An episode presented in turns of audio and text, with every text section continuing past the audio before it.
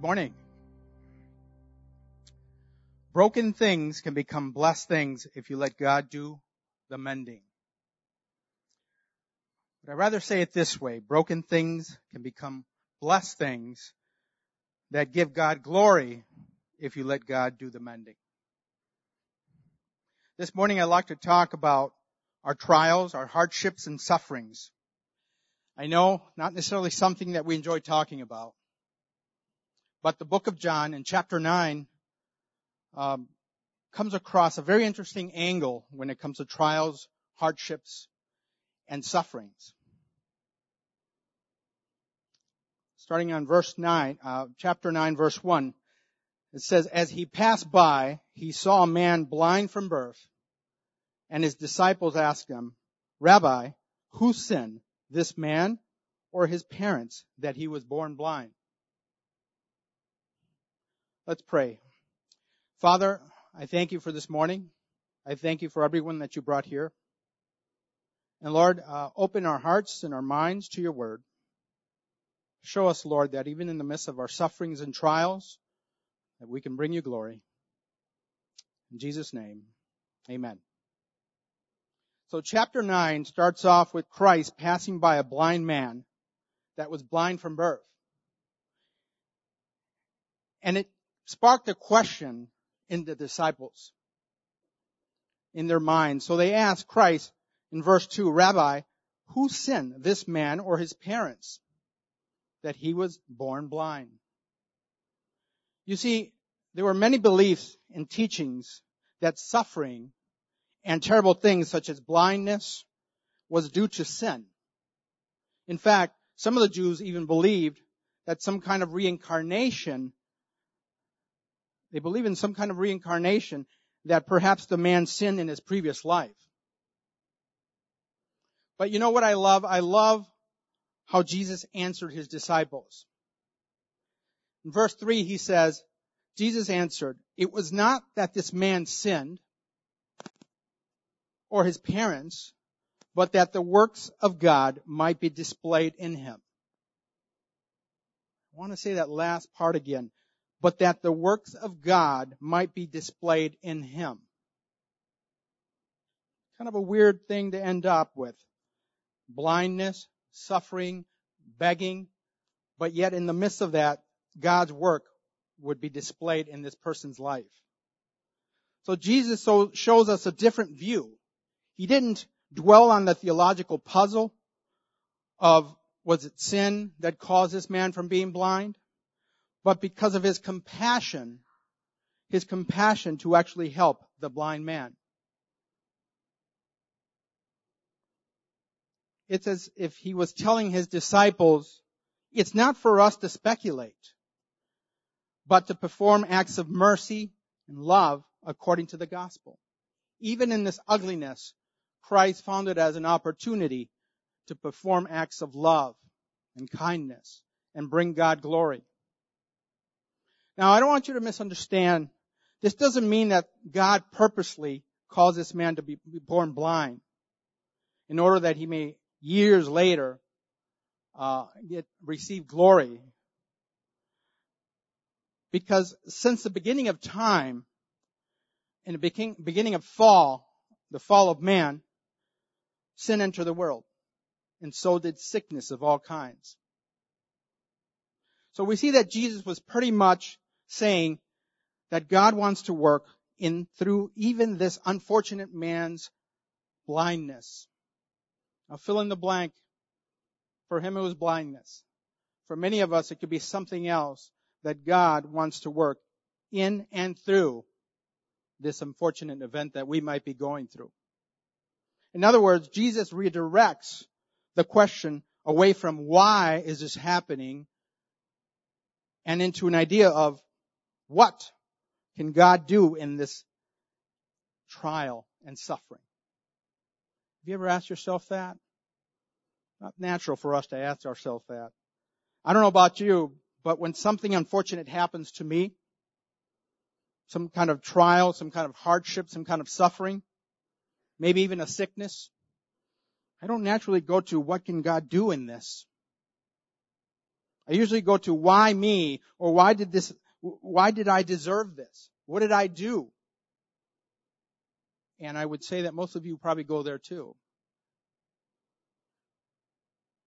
But we need to look at this in a different view.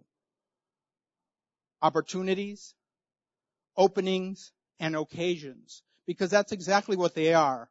When we're going through sufferings and trials, they're actually opportunities. They're actually an occasion for us to bring glory to God. It's actually an opening for us to bring glory to God. But we dwell in why me? We dwell in what did I do? And we're actually stealing an opportunity for us to bring glory to Him. And that's exactly what the enemy wants. So this is how Christ saw it. And this is how we should see it. Whenever we see a person in sorrow, whenever we see a person in trouble, the way to look at it is not to blame that person or even ourselves or ask how or he or she got there, but to say, here is an opportunity, an opening, and an occasion for God's almighty love to be demonstrated. What can we do at that time? Should we blame them? Should we say that's what you get for doing this, for living that type of lifestyle? Or we, we can turn it around and we can say, let's pray. Let me tell you about this God that loves you and cares you, cares for you even under these circumstances. Here is an occasion for the display of the grace and goodness of the Lord. So on verse 4 it says, we must work the works of him who sent me while it is day. This is Christ talking. Night is coming when no one can work. And as long as I'm in the world, I am the light of the world. He is the light of the world. But so are we. John 3, 19 through 21 says, This is the verdict. Light has come into the world, but people loved darkness instead of light because their deeds were evil. Everyone who does evil hates the light and will not come into the light for fear that their deeds will be exposed. But whoever lives by the truth comes into the light so that it may be seen plainly that what they have done, it has been done in the sight of God. See, Jesus knew that his time on earth was short. And he understood that opportunities for service and doing good don't last forever. Do we? Sometimes we think that we have all the time in the world. In fact, Jesus knew that healing this man on the Sabbath would bring greater opposition from the religious leaders who already wanted to silence and killing him, wanted to kill him. In fact, in the previous chapter of chapter 9, Jesus, uh, Jesus was ready to be stoned by the Pharisees. But that did not stop Christ from doing his work. We see in John 8, 58 through 59, it says, Jesus said to them, truly, truly, I say to you, before Abraham was, I am. He was saying this to the Pharisees. So they picked up stones to throw at him. But Jesus hid himself and went out of the temple. Now, get this. He didn't say, well guys, you know, I kind of caused a lot of trouble already in one day. I should probably take it easy for a couple days. They almost stoned me. Maybe I shouldn't do anything else for a while. But that's not what he did. His compassion for the man drove him to do it anyway, to bring healing to him on the Sabbath. It didn't stop him. Christ's focus was doing the work of his Father while he was still here. That was his focus. But you know, that's a great question, isn't it? Great question for us. Are we going to do his work as long as we're here? Christ had compassion towards the man born blind, just like he had compassion towards us. We were born spiritually blind, weren't we? Christ had a due diligence to do the work of his Father while he was still here on earth. And because of his compassion and due diligence, he seized every opportunity to glorify God in something or a situation that the world would see as an unfortunate gloom or bad luck. Isn't it interesting that, that we are more than happy to glorify God and celebrate and thank Him when things are great? But yet, when things are not going so well, that's the last thing we can think of. We're probably begging, we're probably asking for help, rightfully so. But imagine if we can take that, that moment that we're suffering, that we're in pain, that maybe we lost someone, maybe we lost our own job, and say, God, even in the midst of this, I glorify you. Even in the midst of this, I want to give you glory.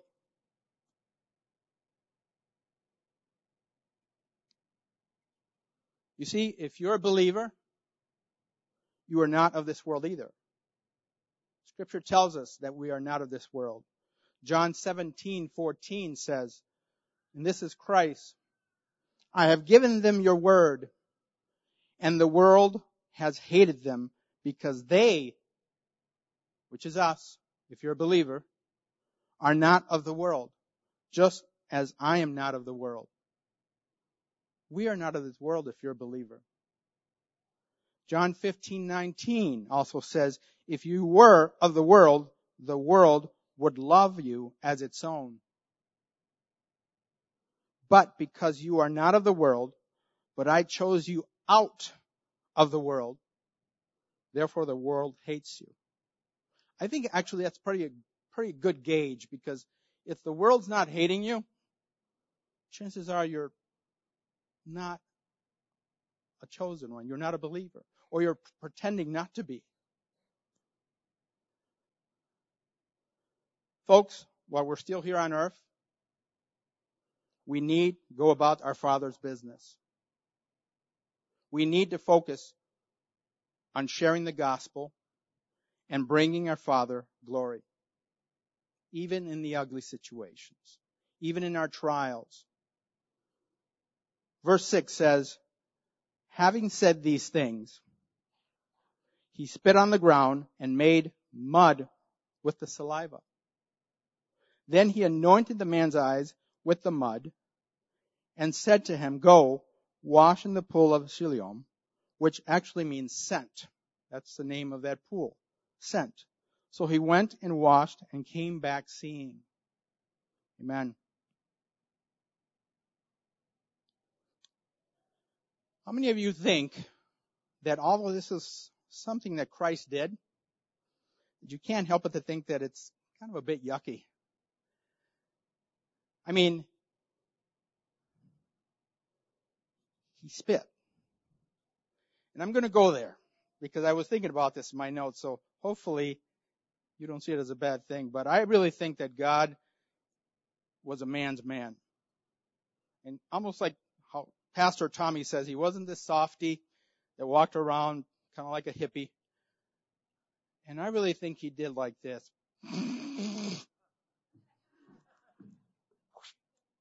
and then mix it with the dirt.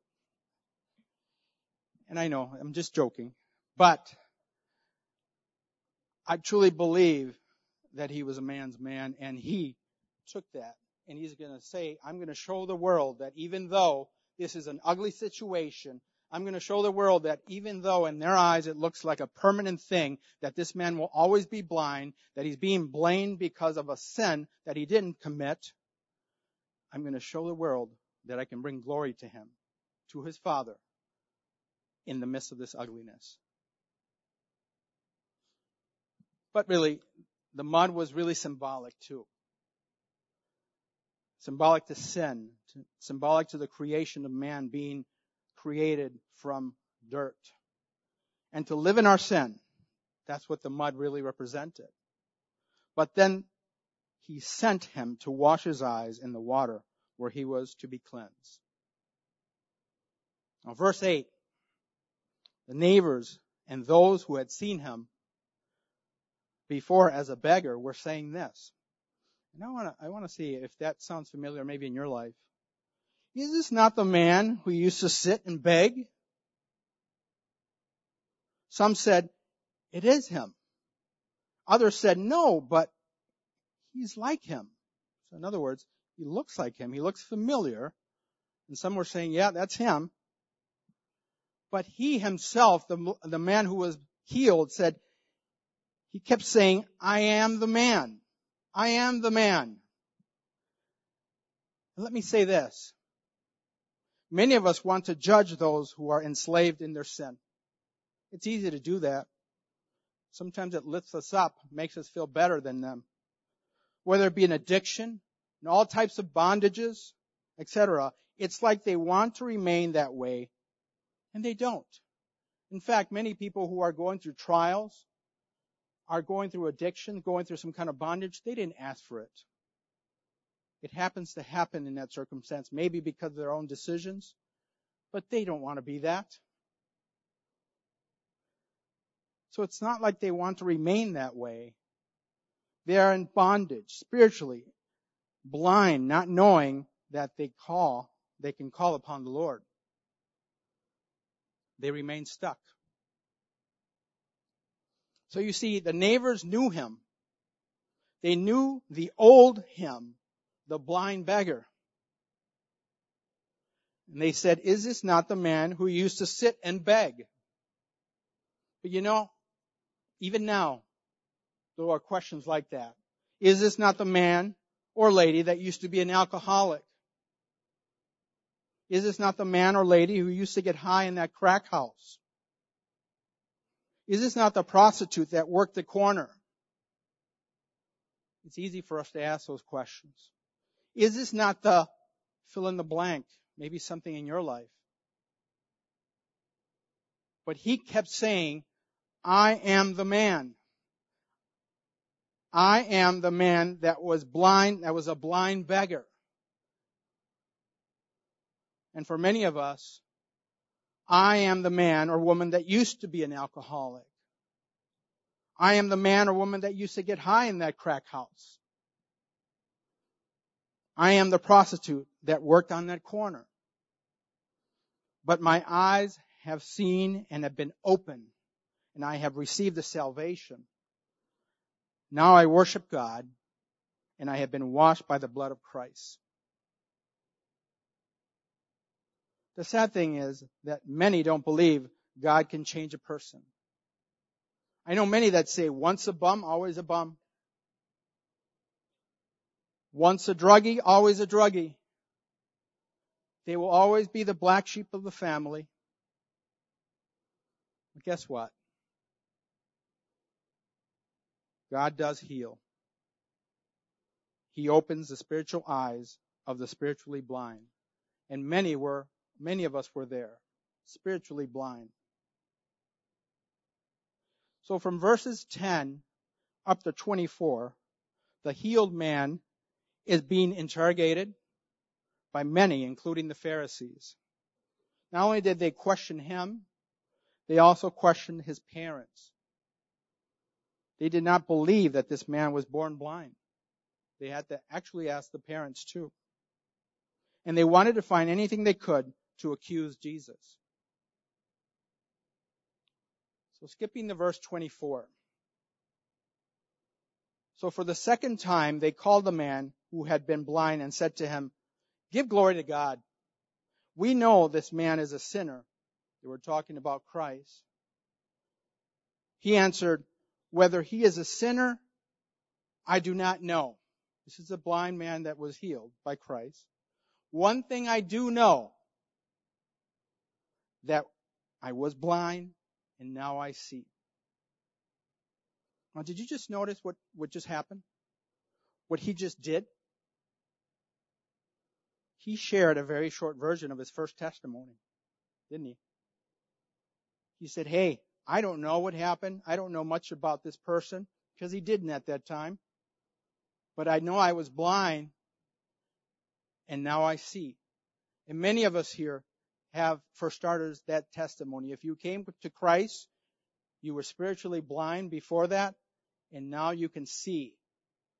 So we have no reason not to share our testimony one way or another. That in itself is miraculous. So one of the best things we can share is our personal testimony. Why? Because it's our story, isn't it? No one can, can disagree. It's our story. It's actually what happened to us. You don't have to necessarily, necessarily explain how it happened, but that it did happen to you. And that's exactly what this blind man being healed did. So he was pretty much saying, listen, I don't have all the answers, but let me tell you what I do know. He's talking to the Pharisees. He could have been stoned. He could have been killed, put in prison. That though I was blind, now I can see.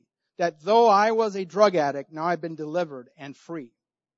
That though my marriage was at the verge of divorce, now it's been restored that though I was an alcoholic, now I have been delivered and I'm free and sober. That though I was a prostitute, now I've been delivered and made pure in the eyes of Christ. That though I suffered from an eating disorder, now I am free. That though I was in sexual bondage, now I have been set free. That though I was caught up in my sin and something strange happened, I met Jesus and now I am free from the sin that kept me in the dark. Many of you have these stories. Many of you can bring glory to God in your suffering. So, do you see how we can take our trials, our hardships and sufferings, and bring glory to Him with them? To know that you are broken and need help is so important to go beyond our denial and admit our powerlessness is the beginning of letting go and letting God demonstrate His power in your life. I think of two ministries here at church I'm going to plug in right now. One is Celebrate Recovery. Every Monday night we meet at six o'clock and there are some incredible stories on how God has changed lives in ugly circumstances of addiction, bondage, hates, hurts, and hangups. And he has turned it around to bring him glory. What's the opposite of that? To continue to be a victim, to continue to actually give glory to the enemy because you feel worthless, because you can't believe you can't change. So Celebrate Recovery is one of them. One of them that's just beginning uh, is a ministry called Mending the Soul.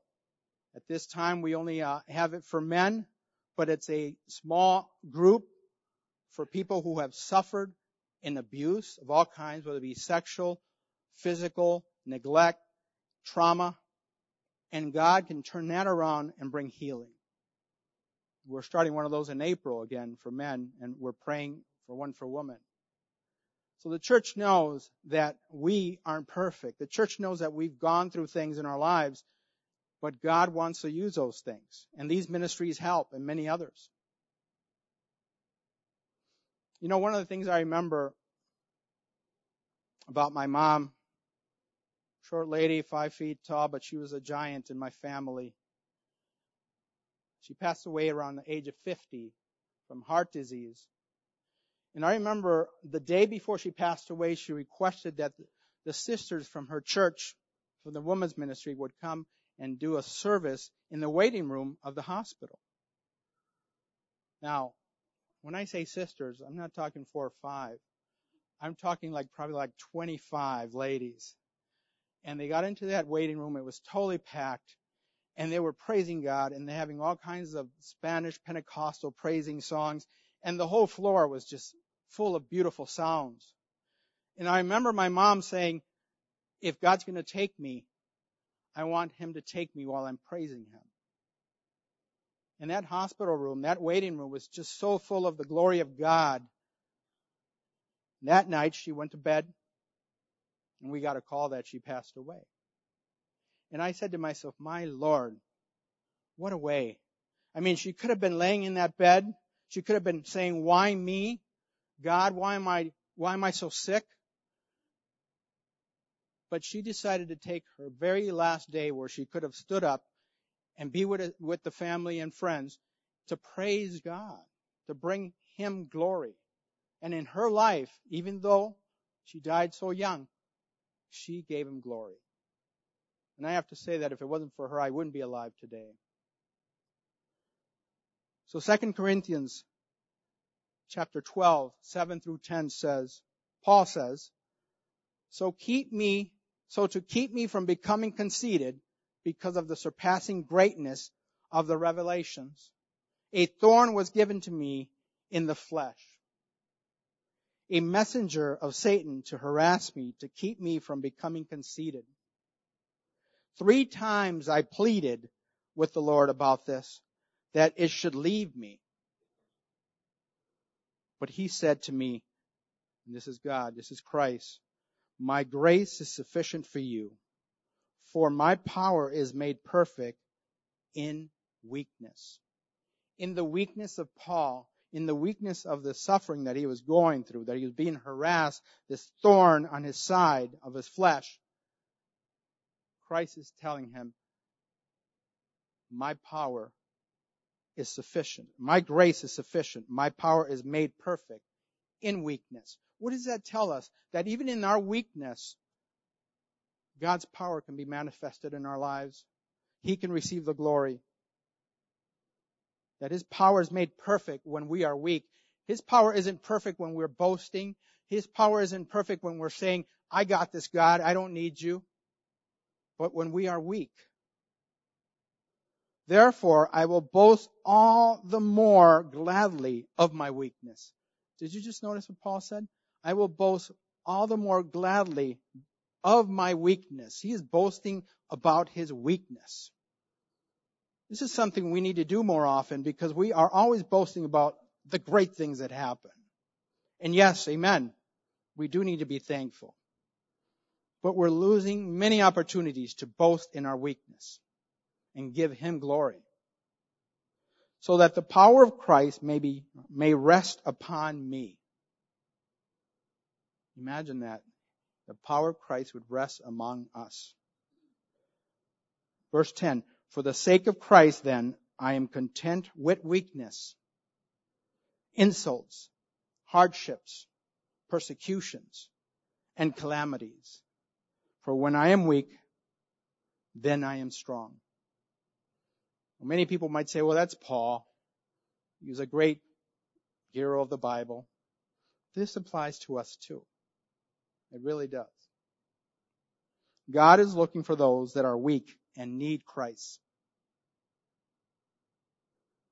Mark chapter 2, 16 through 17 says, And the scribes of the Pharisees when they saw that he was eating up, eating with sinners and tax collectors, they're talking about Christ, said to his disciples, why does he eat with the tax collectors and the sinners? But Jesus heard this. And when Jesus heard it, he said to them, those, those who are well have no need of a physician They have no need of a doctor. If you're well, do you go to a doctor? Probably shouldn't. But those who are sick, but those who are sick, I came not to call the righteous, but the sinners. So Christ is making a connection between those who are well to those who feel that they're righteous. Those who feel that they are sinless, that they're perfect like the Pharisees were, or they thought they were.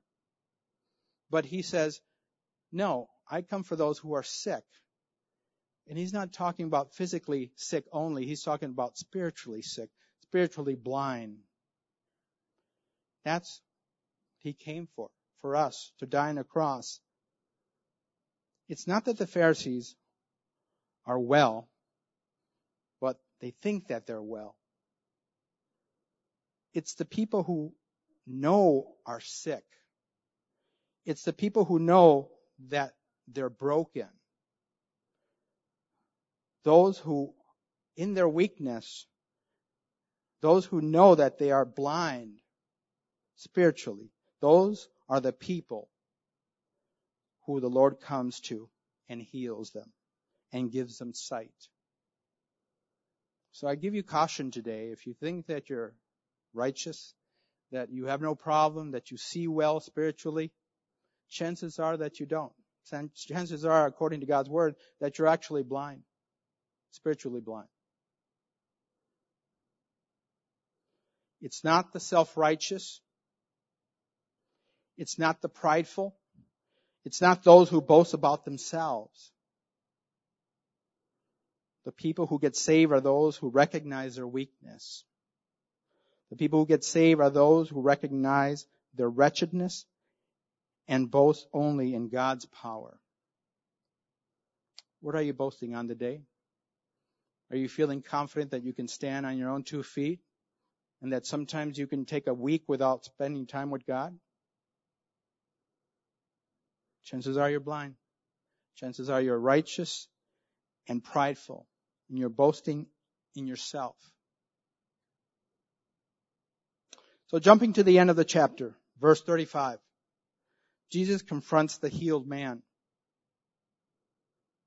Jesus heard that they had cast him out, that they cast out the blind man, and having found him, he said, Do you believe in the Son of Man? And he answered, And who is he, sir, that I may believe in him? Jesus said, You have seen him, and it is he who is speaking to you. He said, Lord, I believe. And he worshiped him. He said, For judgment I came into this world that those who do not see may see, and those who see may become blind. A little confusing, but he's saying those who do not see, those who are spiritually blind can actually see. But those who think that they can see by themselves, like the Pharisees did, by the religious ways, not with a relationship with Christ would end up not seeing at all. Some of the Pharisees near him heard this, heard these things and said to him, are you also blind? Are we also blind? They said. And Jesus said to them, if you were blind, you would have no guilt.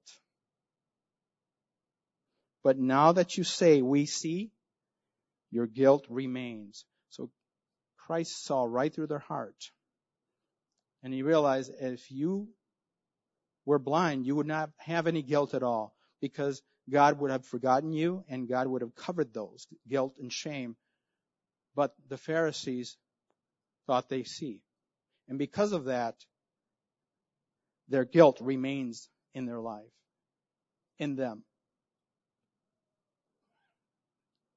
Jesus opens the spiritual eyes of the spiritually blind and brings glory to his Father that way. And I think that one of the best things we can do, one of the best things we should pray for is to embrace our weaknesses. They're nothing to be shameful about. Embrace our weaknesses and rejoice in God when He shows His strength through our life. When He shows strength through that suffering, that trial, that illness, that persecution. Paul knew this well when he said, when I am weak, He is strong. I say also that we are to plead with the Lord to give us that spiritual sight that we need so that we can see Him. Because when you do, we will also start to see more of the struggles and the sins that we couldn't see when we were blind spiritually. One of the things that I uh, I'd like to share about Celebrate Recovery is that sometimes as people come to Christ and they start to talk about their weaknesses, some, something that they're struggling with, as time goes on, they realize, wait a minute, I have something else I'm struggling about. I have another struggle. I have this. I can actually list out more than one from the first time I got here. And at that time, they can do two things. Either realize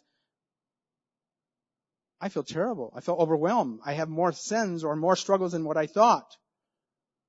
But I see it the other way. This is God's way of saying, uh, not only did you come for this, but I'm going to show you all these other things in your life, in your walk with me, that I need to purify, that I need to work on. And it's actually an encouragement because you're actually realizing that God is such a caring God, such a merciful God, such a graceful God that He wants to work on everything in your life that we need to give to Him. So plead with the Lord to give you that spiritual sight.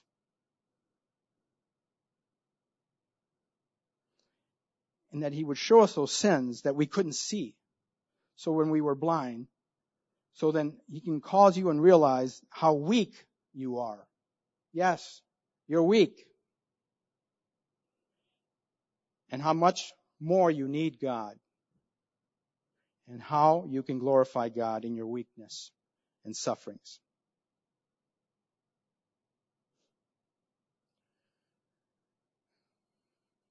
I know some of you uh, have a brave, prideful heart. We all do. And we feel that if we share our weakness, we're going to look weak to others. Or maybe we have this facade of how we want people to see us. And if we share our weaknesses, we're going to look weak to them. And we're going to look weak and feel weak. But if you're going through a trial right now, a suffering or illness, and you haven't asked God, maybe a question like this. Lord, how can you use this to bring you glory? Whatever that is, you fill in the line in your life. It could be a job loss. It could be I'm at the point of losing my marriage. It could be that I'm struggling with some addiction. How can I use this to bring you glory? Because I'm sick and tired of bringing glory to the world, to the enemy, and having people see you as a weak God. How can I do, what can I do to say that even in the midst of this ugliness, I can praise your name and bring you glory, just like your son did with this blind man? Or maybe you want to be able to help others in their suffering instead of pointing finger at them, instead of blaming them. I'd like to ask you tonight to take, this morning, sorry. Uh, I'd like to ask you this morning to take some one-on-one time with God. That He may show you those areas that we are keeping to ourselves. Because that's exactly what we're doing. We're keeping Him to ourselves. We feel like, God, we don't think you can do anything big with this. God, we don't think you can receive glory from this trial. And that's a lie. That's a lie from the pit of hell. That's a lie from our own pride. That he may show you those areas that we are keeping to ourselves instead of giving them to God for his glory. So this morning, that pride, that fear of looking weak, that fear or that lie that you're believing that God can't use this in my life to bring him glory. I just ask you that that you would give it to him. And he would do miraculous things. You can bring others to Christ with your testimony, with your story. It can bring peace to you knowing that even in this ugliness, I can still give him thanks and glory.